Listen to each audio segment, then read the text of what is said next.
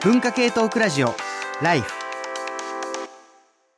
文化系トークラジオライフ。今夜のテーマ努力の現在。今何にどんな努力をしていますかというテーマでお送りしています。えー、先ほどの話、あの、いろいろ熱く展開したんですけど、西森さん一言あるということで、ぜひ。なんかちょっとアイドルとなんかアーティストが違うとかそういうなんか感じで取られちゃうとあれだなと思ったんで、まあ、あの全然そういう、えーと、どっちがどうみたいな話ではなく、うん、えーと、アイドルとして活動する中でそういうアメリカで認められるように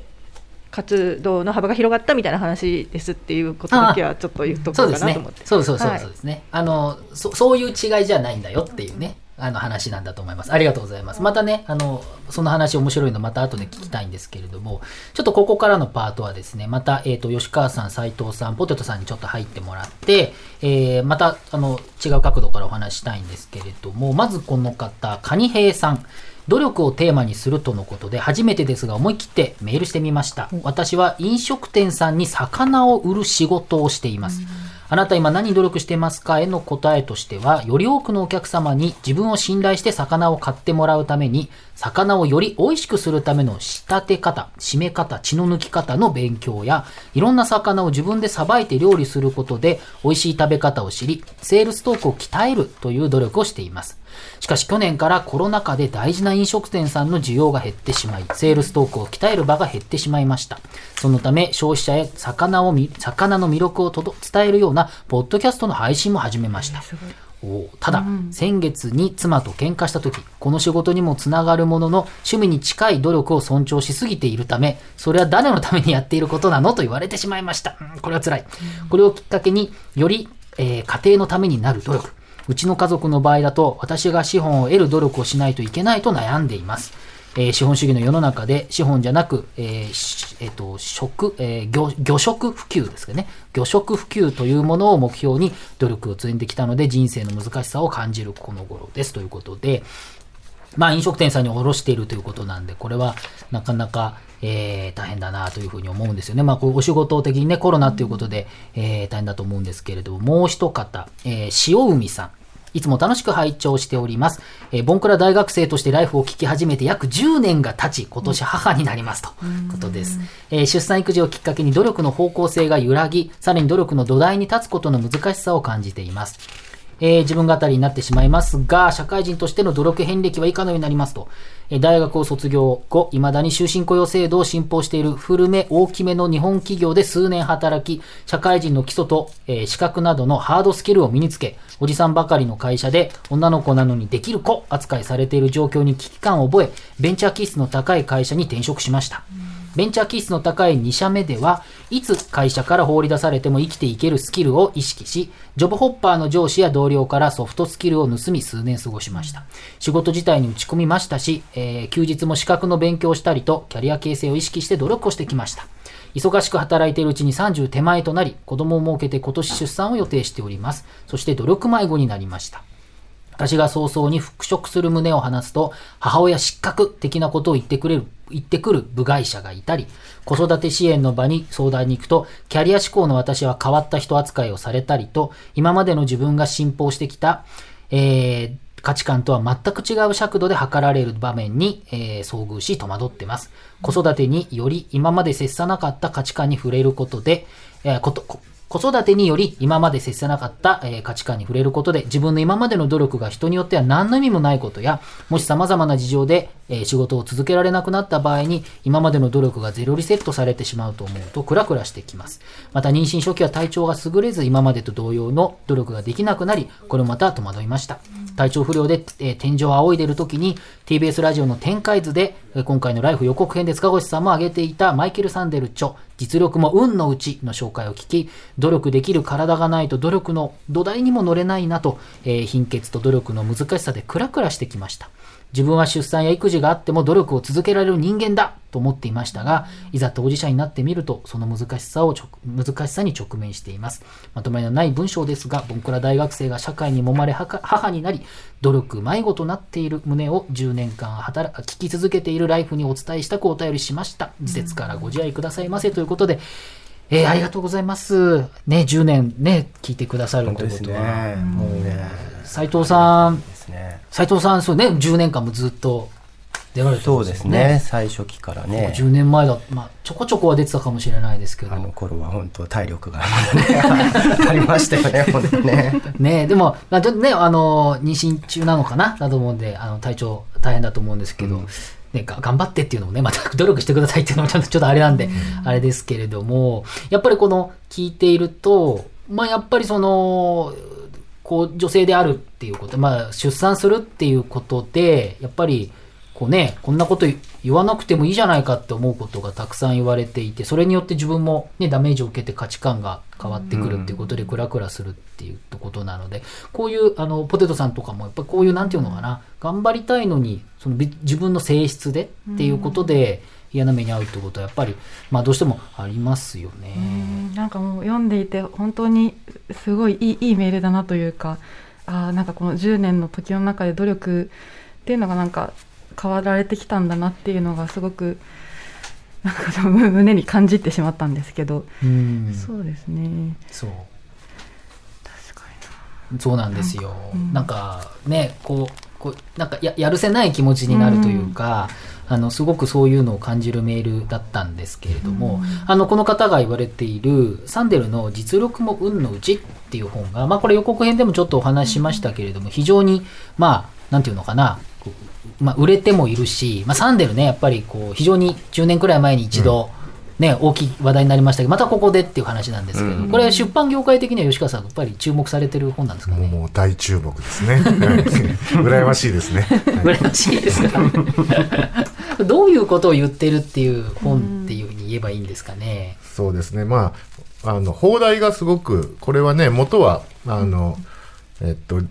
あの、放題実力も運のうちという放題ですが、元はね、もっと普通の、あの、ティラニー・オブ・メリットでしたそう、っけ？ザ・ティラニー・オブ・メリットだから、メリットの先生ですね。うんそうですね、能力主義の先生っていうのが大体、ただこの医薬の放題がすごくわかりやすくて、わかりやすい。うん、あのまあ要するに例えばハーバード大学の大学生もあの聞くと、まあ、うん78割の学生は自分の実力で努力でここまで俺は来たんだと、私は来たんだと答えるんだけどいやいやそういう環境を持ってたこと自体が運の産物でしょっていうのがまあ、あのっていうことをまあよく表した、あのタイトルで。運も実力のうちって普通は言うんですよね。うん運も実力、自分が頑張ったから運も実力なんだよって言うんですけど、違うんだ。実力は単なる運なんだっていうこと。で、努力を真っ向からある種否定する本でもあったりするんですよね。で、ここの点がやっぱり非常に大きい話なんですよね。で、これ、まあ何を言ってるかって言えば、まあ、今まさに吉川さんがおっしゃったように、本来努力っていうのは自分でするもので、努力だけは誰にも邪魔されない自分だけの能力だって言われていたわけだけど、結局、ハーバードもお金持ちの親から出てきたり、あとなんか最初の方に書いてますけど、寄付をいっぱいする、親がいっぱい寄付をすると、まあ、下駄履かしてもらって入れるっていうことになってるんですよね。かもしれない。で、まあ、いろんなスキャンダルがあったっていうことで、結局学歴に救っている、まあ、ぎゃ学歴に潜むこうお金持ちのなんとかのコミュニティの奴らが、あの、動かしてるだけじゃんっていうことになる。で、この学歴主義、お金持ち主義みたいなのが、実はトランプ主義者を作ったんだっていうことで、そういうあの視点からズバズバ叩いている、あの、切り込んでいるっていうところがあって、これはとても、あの、あのなんていうのかな、こう話題を呼ぶ本だったんですけど、斉藤さん、これ、いかに、どういうふうに読みました？あのそうですね。あもう面白い本だと思うんですけれどそのやっぱりい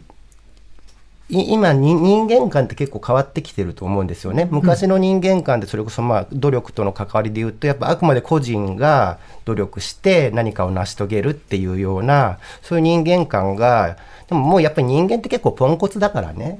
まあ、あの個々人のなんか力じゃ大したことできないもっとそのいろんなもの、まあ、他者だったり、まあ、人工物だったりテクノロジーだったり、まあ、そういうものと合わさってあの知性だったり、感性だったりってものを育てていくんだっていう、まあ、ある種関係論的な形でに人間を捉えるようになってきたと思うんです。そうですね。うん、でサンデルの、あのー言ってる、まあ、そういう文化資本とかそういうものもある意味ではそそういう考え方に基づいてると思うんだよね。あの個々人じゃなくて、まあ、いろんなものの力を借りて、まあだから運なんだっていうことになるんだけれど、でも、そうやって成し遂げたね、運によって成した成し遂げたものを、結局、その、アメリカのまあエリートたちは自分の努力って勘違いしてるよねっていう、そそういう本そう多くのエリートたちはこう家庭は良かった確かにと、恵まれてると。ただ努力したことだけは自分の努力したことだけは嘘じゃないと、まあ、確かに努力したでしょうし、めちゃくちゃ頑張っただろうし、めちゃくちゃハーバードとか大変だから課題が、だからそれはそうなんだろうけどそれをあんただけのものって話ですよね、うん、だからなんかその非常にだ堕落した関関係論的なね、そのに人間像みたいな感じでを受けますよねやっぱりお金があったから、そういうこう勉強する環境も作ってくれた勉強することが善であるんだっていうことを教えられてきた。もちろん例外はたくさんあるんだけれども、文化資本と言われているように、まあ、そういう環境に置かれれば多くはその勉強する環境になっていきますよねと。で、そして成功者だたちだけが一部の富を独占しているのに、それを自分の努力って言うのって。それは違うじゃんっていうことで、まあこれはその MeToo から始まっているようなある種のその属性だけで差別されるっていうこととか、まあそういったものと関連がある中で、サンデルが言ってきて、非常にまあ力強い攻撃になっているんですよね。だからトランプの話とかほとんど書かれてなくて、2020年にだ出た本なのに、結構オバマを叩いたりするんですよね。オバマはテクノクラシーってまあ要するに技術官僚性だっていうふうに言って、叩いてるところとかも、あの、それはそれで偏りがあるっていう批判もあるんだけれども、しかしまあ攻撃力としては非常に高いかなというような本だったりするんですよ、ね。そうああとは多分やっぱり、ね、み民主党に対する提提案みたいな部分がこの本はやっぱりあって、あのまあ、民主党ってやっぱりその LGBTQ みたいなねアイデンティティの問題についてはすごくやっぱ頑張ってうん。取り組んできたけれど、でもそのやっぱりどうしてもそのエリート主義的なものっていうのが払拭できてないわけですよね。まあ、ヒラリーとかもそうだったと思うんだけれど、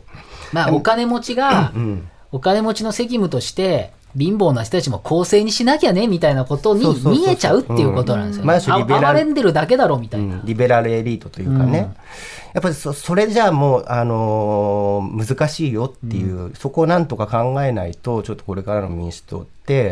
ダメなんじゃないかみたいないうふうにもやっぱ読読める本ですよね。やっぱまさにその先ほどのアカデミーの話もありあったけれどアカデミーの世界とかがそう一部の人たちばっかりで構造を変わらなきゃいけないって話だったんですけど、矢野さん手を挙げてたらはい最後で、はい。うん、だからその、まあ、サンデルの話題とかもやっぱすごく難しい局面だなってやっぱすごい思うんですけどもさっきその、まあ、BTS の話だなんだっていう時に、まあ、人種の話とかがあったと思うんですよね。でそれでまあ人種による、えー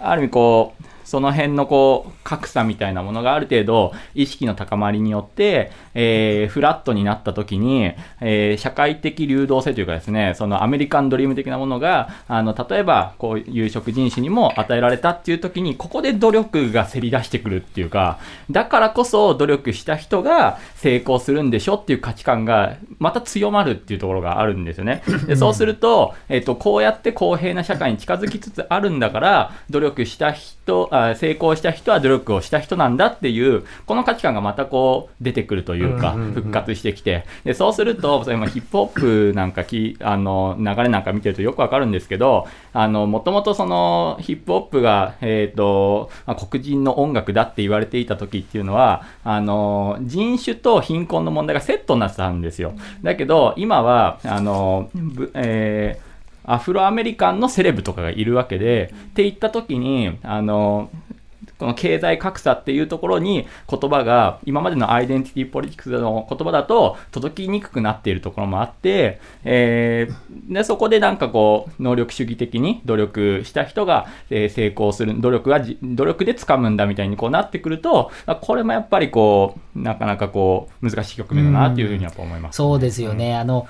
確かにいろいろな、まだ社会の格差あるけれども、少しずつ縮まってきたと。例えばそういう人種だったりとか、女性とかっていうの配慮が出てきて、まあ少しずつこう平等になってきたと。じゃあ、じゃあ平等になったんだから、あとは努力したやつがやっぱり勝つか負けるかでしょ？これは用意どんでしょ？ってなっちゃったら、あの、そうは言うけど、そしたら本当のいいか悪いかっていうと、本当はそんなこと言ってるけど、まだまだたくさん、その、実際は格差があって、その中で、えー強い人が勝っていって、それが正当化されちゃうじゃないかってことですよね。ほら、あの、貧乏とかって言うけれども、是正された中で勝負したら、やっぱり勝勝ってる人がいるよと。だからあんたが負けたのは仕方ないことなんだよってことになると。で、これは、そのロールズっていう人がいて、その人たちがまあリベラルな人で、こう、サンデルは、その平等主義的リベラリズムっていうふうに言ってるんですけれども、まあ要するにみんな、こう、平等にしましょうよって、機会の平等にしましょうとかっていうふうに言ってるわけですけれども、サンデルのラジカルなところは、それでじゃあ、まさにこうみんなおしなべて、こう、一色たになって、用意ドンってできるようになって、そしたら努力の差で収入が分かれるのいいじゃんっていうのも、それも否定するんですよね。サンデルが面白いのは。あのやっぱりその競争が平等になればなるほどあのまさに努力中心主義みたいになってきちゃうんでね、うん。まさに努力した、まあ、できる人もそうだし、まあ、それこそ遺伝とか、生まれ持ったものとかで大変、まあ、そういうものになっちゃうし、それこそそのために、じゃあ遺伝子をこうどんどんいじっていきましょうっていう話とか、まさにガタカっていう映画なんかでそういうのが描かれてますけど、遺伝子をいじって、強者になるって最強の能力主義なんですよね。そういう社会になっていいのかっていうことを考えたときに、サンデルは、まあ、これもいろいろ批判があるというか、無理だろっていうふうに言われてるんだけど、そういうことじゃなくて、みんな共通に持ってる善の感覚を持ちましょうと。 good っていうか、善を持ちましょうと。で、それは、これは、この、サンデルっていう人はずっとアメリカのこう共和主義の歴史とかっていうのをずっとしこう研究している人で、これもちょっとだけお勉強みたいな話になっちゃう申し訳ないんですけど、そのトクビルっていうフランス人の人が19世紀の頭にアメリカに行くんですよ。で、フランス立て直すから革命して。で、見てったら、アメリカ人ってのはすげえと。なんか、その、いいわゆる田舎の普通の、こう、農村で働いてるおじさんとかが、めっちゃアリストテレスとかの話読んで議論するみたいな、すごく教養があって、すごくもの詳しいと。で、これはその、どういう仕事をしてるとか、そういうのに関わらず、みんながすごい公共心があって、アメリカをなんとかしようっていう、そういう力があるんだと。で、これはすごいよって。フランスなんて、ちょっとか革命あったけど、その前農民の人と王様ではものすごい格差があったわけだから。そういうアメリカ的な公共的なマインドっていうのがある時代のうちは、正直、その、努力の格差だったり、収入の格差があるとかってことは関係なく、みんなが一緒にやれてた。でそれをやっぱないと、そういう 事件がないと、結局努力主義で勝ち負けになっちゃうっていうふうに言うんですね。で、これはこれでわかるけど、みんながそれ持つのはさすがに難しいだったりとか、その昔の持っていた共通点って今もういろんなね、それこそそれって白人だけのでしょってその当時でもって話もあったし、多分違うし、難しいとは言われてるんだけど、まあ、サンデルはそういう話もするんですよね。こうなると、まあ共通点とかっていうのをこう今みんなで持つみたいなのはさすがに難しいっていう気も斉藤さんしますよね。あのまあそうなんですよね。吉川さんが言った本当にもう平等が機械機械の平等が本当に徹底されると努力中心主義になるっていうのはもうディストピアですねその通りなんだけど、まあその時にそのやっぱり物差しが何かあると思うんですよ。で、それって結局まずいのはその物差しがある種、まあ資本主義の中での勝者になるというか、ね、自分が儲かればいいとかね、その、せ生産性がより高まるとか、っていうような一元的な物差しでやっちゃうと本当にもうディストピアにしかならないっていうことだから、なんかそうすると今度やっぱり能力ってものをちょっと違うような感じでと捉えたらどうかっていう議論の仕方もあると思うんですよね。あと実際その我々社会生活営んでいて確かに能力っていうのは特権的にあの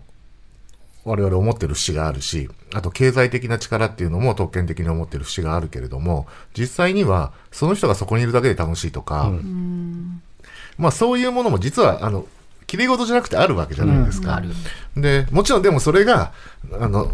まあ、年収2000万のね、条件を超えるまでいくかどうかっていうのはまた別の問題ですけれども、まあ、なんかしらその、さっき斉藤さんおっしゃった尺度っていうのが、あの、あまりにも、その特権的な尺度があまりにも、あの、それこそメリットの先生とまで言っちゃわないように、そうですよね。っていうのはまあそういう尺度を一部のエリートが作ってる限り、どれだけエリートたちが恵まれない人たちにって言っても、ふざけんなやっていう気持ちになるし、実際そういう格差がむしろ広がってるじゃんっていう話だと思うんですよね。ポテトサンド。いやいやもうなんか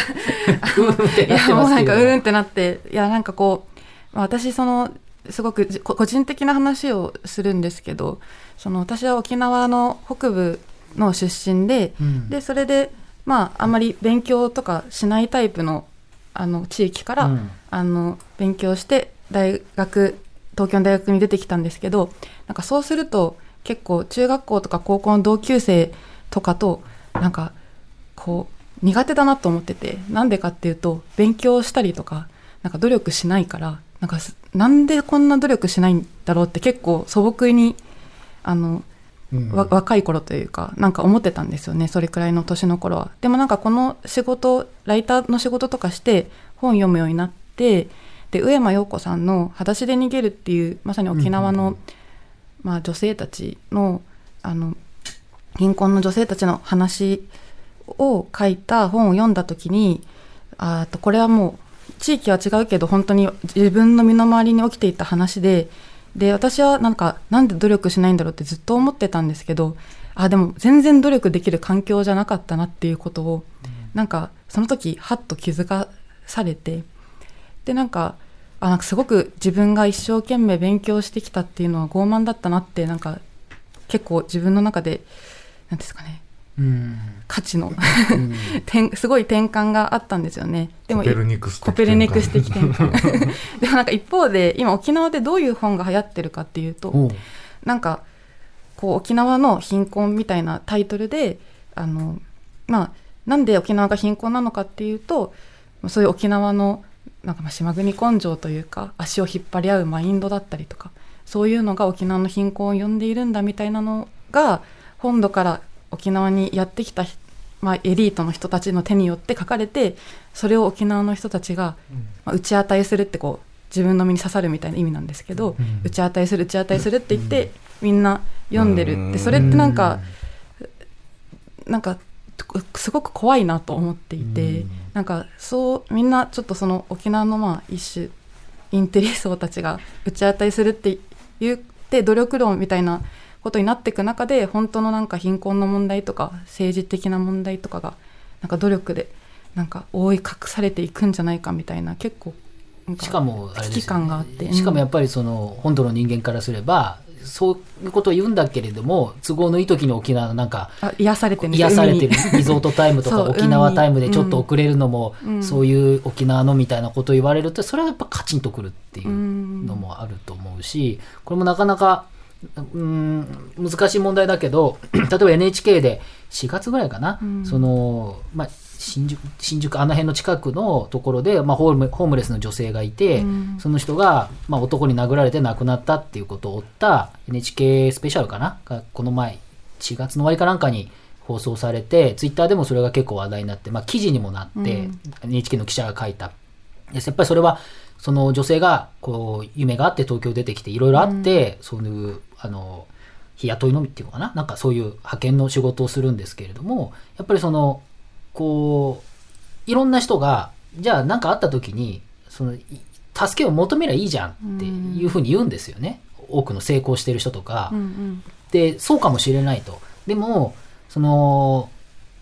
いや言えないんだと。うん。それはむしろ苦しい立場にある人ほど自己責任の感覚が強くなってしまうから、むしろその成功してないっていう失敗したそれは自己責任だったっていう意識がガンガンにインストールされてしまうので苦しいって言えないっていうことになってますます孤独になっていって、うん。まあその例ではまあ殴られて亡くなるってもう非常にあの凄惨な事件だったんだけれどもそういうことが起きている。でこれもじゃあその人が声を上げなかったから悪いの？とかって言った時にそんなことは全く言えないわけですよね。その時にじゃあそういう人たちに教育をしましょうみたいなことも分かるけどうん。その欺瞞さみたいなものもうん。あると思うんですよね。あ西森さん。うん 大丈夫。あの私が、まあ、そのバス停の話もすごく、あのみんながその割と、えー女性たちがうんこれはまあ自分にも置き換わるかもしれないと思ったりとかすごくした話でもあったんですけど、あの最近ちょっと NHK で「半径5メートル」っていうドラマがあって、であの主人公は週刊誌の、えっとまあ、生活面みたいなところのあの、まあ、半径5メートルのことを取材するっていうところの記者なんですけどその人が、えっと取り上げる記記事に一回その、えっと就職氷河期世代の人を女性を取り上げるっていうことがあって、うんうんであのそのね、えっと、出てくる氷河期世代の人があのあれなんですよ。その記者の、まあ、記者の人だからやっぱり大学いい大学に行って出版社に入ったっていう、まあ、エエリートに近い人なんだけどその人が中学か高校の時に家庭教師じゃないなえっとえっと塾の先生をしてた人に、えっと、そういう喫茶店かこのファミレスか何かで出会って、あの働いてるところを見てあ私をその勉強する楽しみを教え導いてくれた先生だからというふうに接するんだけどその先生はもう今は非正規雇用とかで、あのそんなで塾で教えてたようなこととかにつながる仕事はしてないんですよ。ででもそのやっぱり記者の人はそういうなんていうのかなその人の立場とかがわからないので、すごくそうなんていうかななんかななんでかなぐらいでこう結構素直にどうして続けてないんですか？みたいな感じになっちゃうんですけど、でもやっぱりその氷河期世代の先生の方はあのやっぱりすごく自己責任的なものを持ってて、やっぱり自分がその、うん、と氷河期世代だから社会のせいで就就職に就けないというよりも自分の能力のせいかもしれないっていうふうに言うんですね。でそれって結構私もあの非正規雇用とかえっと派遣社員とか、まあえっと、しバイトの時もあったしあの就職終わった後にバイトの時とかもあったんで、わかるんですけどすごくそういう立場の人ってあのなんてかな自分の思ってること結構強く言えないんですよね。だからすごく自己責任的にならざるを得ない。なんかその、うん、なんかもっとこうねちょっと私結構この話ちょっと、結構ねチクッとくるんで。あの、なんか、えっ、と、自分の置かれてる状況のことについて話せなくなるっていうのは本当によくあると思うんですね。で、あの、まあ、僕大学の授業でもこういう話するんですけど、まあ、それこそまさに言うのは、皆さんは僕が偉そうに喋って、こう、こうまいそうですけど、私は非常勤講師ですので、非常勤講師って死ぬほど安いんですよっていうふうに言うわけです。まあ、この前、工藤官九郎さんの番組で、僕に似た声の人が非常勤講師の話をすごくしてましたけれども、あの、そういうことってあるわけですよ。うんで、人前では言えないし、言う必要もないと思ってるけど、結構大変な人っていうのはいる。だけれども、これはあの、ジョック・ヤングっていう人が、あの、えっと、後期近代のめまいって本の中で過剰包摂って話をしてるんですけれども、まあ、簡単に言えば、その、ネットとか見てれば、いろいろ成功してる人の話とかいっぱいあるし、そういうの見れるし、今まさに、まあ陰謀論なんかそうですけど、何か探せば自分に都合のいい情報は必ず出てくるんですよね。一発逆転できるとか、こういう状況でも絶対大丈夫っていうことを探すことができるので、あの、自分の状況に対して自分がまさに何を思ってるのかとか、そういうことを見なくて済むようになっちゃうっていうことがある。なんだったら自己欺瞞っていうふうに言いますけれども、ちょっと太って、本当はダイエットしたいのに、ちょっと太ってる方が長生きできるみたいな ことを言って、自分をこう、正当化するってことあると思うんですけど、そういうこともできてしまう。で、別にこれはいいとか悪いとかっていう話じゃないんだけれども、その、なんか、こう、努力蔓延している社会の中で、結局、できないということを言うことが、もうできないんですよ。で、